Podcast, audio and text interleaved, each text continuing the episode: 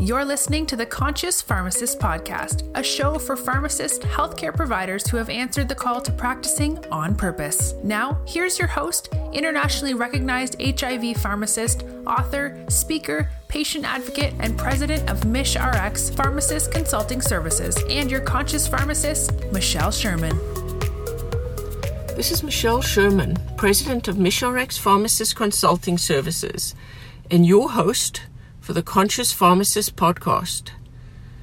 This week, our podcast is Let's Bring Kindness and Compassion Back into Healthcare. Wow, it's been a couple of weeks. Um, I, let's get conscious as healthcare providers, pharmacists, physicians, nurses. We are healthcare providers. We have to be conscious I took the Hippocratic Oath. So did all of you. Let's get conscious. Let's put kindness and compassion back into healthcare. Twelve days ago, my dad took a trip and he cracked his pelvis. And the healthcare experience since then has been nothing short of a nightmare slabs of meat in the butcher and the uh, the meat packing plants get better treatment than our patients do in hospitals, healthcare facilities, and treated by healthcare providers. Are we as healthcare providers so burned out, so unconscious that we treat our patients like slabs of meat on an assembly line just waiting to be packaged and repackaged. My dad ended up in the emergency room and was treated less than compassionate and kindly. Once they found out after x rays that his pelvis was cracked, he wasn't admitted to the hospital. He was shuttled off to a health and rehab facility. Now, those places are completely nightmarish from the outside, it looked like it was adequate, and he was going to get the OT and PT that that was required. You know, as family members and caregivers, we have to spend every waking hour monitoring other healthcare providers to make sure they don't kill our loved ones. It's outrageous. Get conscious. Be kind. Be compassionate. That's why I got into healthcare. I became a pharmacist to help people, to help people heal.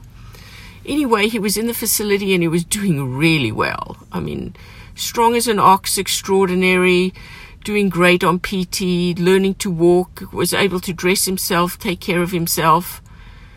Friday night, bam, they changed the bed that he has in in in in the room that he's in and remove like a rail that helps him like pull himself up, move, helps him motivate himself, like get himself up, ambulate. There's no kindness, there's no compassion. They're totally blind to the specific needs of a sp- specific patient. And sometime in the middle of the night, around 11 o'clock, he falls out of bed or tries to get up and falls. None of us really know what happened. He falls. He's lying on the floor for who knows long until they call my mom and let her know. She says, should she come? They say no. Um, they'll take care of it or whatever. This over 200 pound man lay on the floor. When she eventually arrived a few hours later, they had moved him and sitting in a wheelchair. Never mind that he's in pain all this time and they did nothing about it. No Tylenol, no Norco, no pain meds, whatever.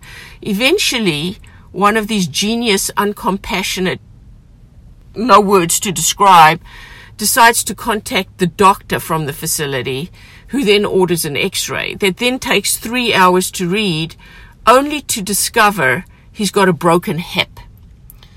But they didn't call 911, they didn't call the ambulance till like 7.30 or so in the morning. So from 11 o'clock at night, till seven or whatever in the morning, my father was writhing in agony because people and healthcare providers are completely unconscious, unkind, uncompassionate, and unsympathetic to their patients. You're just another number, just another slab of meat.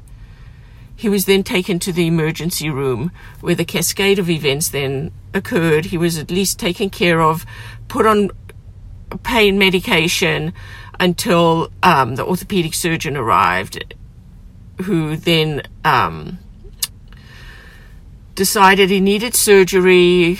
He spent the day in the emergency room, was admitted. Sunday morning, he had surgery, and um, he's doing okay in the hospital, thank God.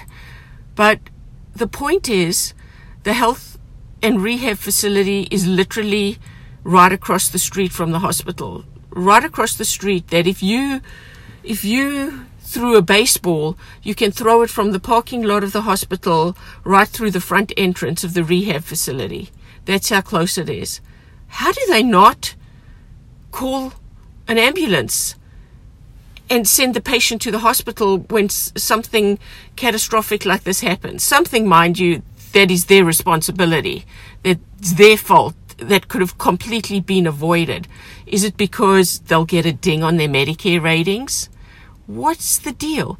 No compassion, no kindness, completely unconscious healthcare providers taking care of our loved ones. Come on, people, we need to stop this.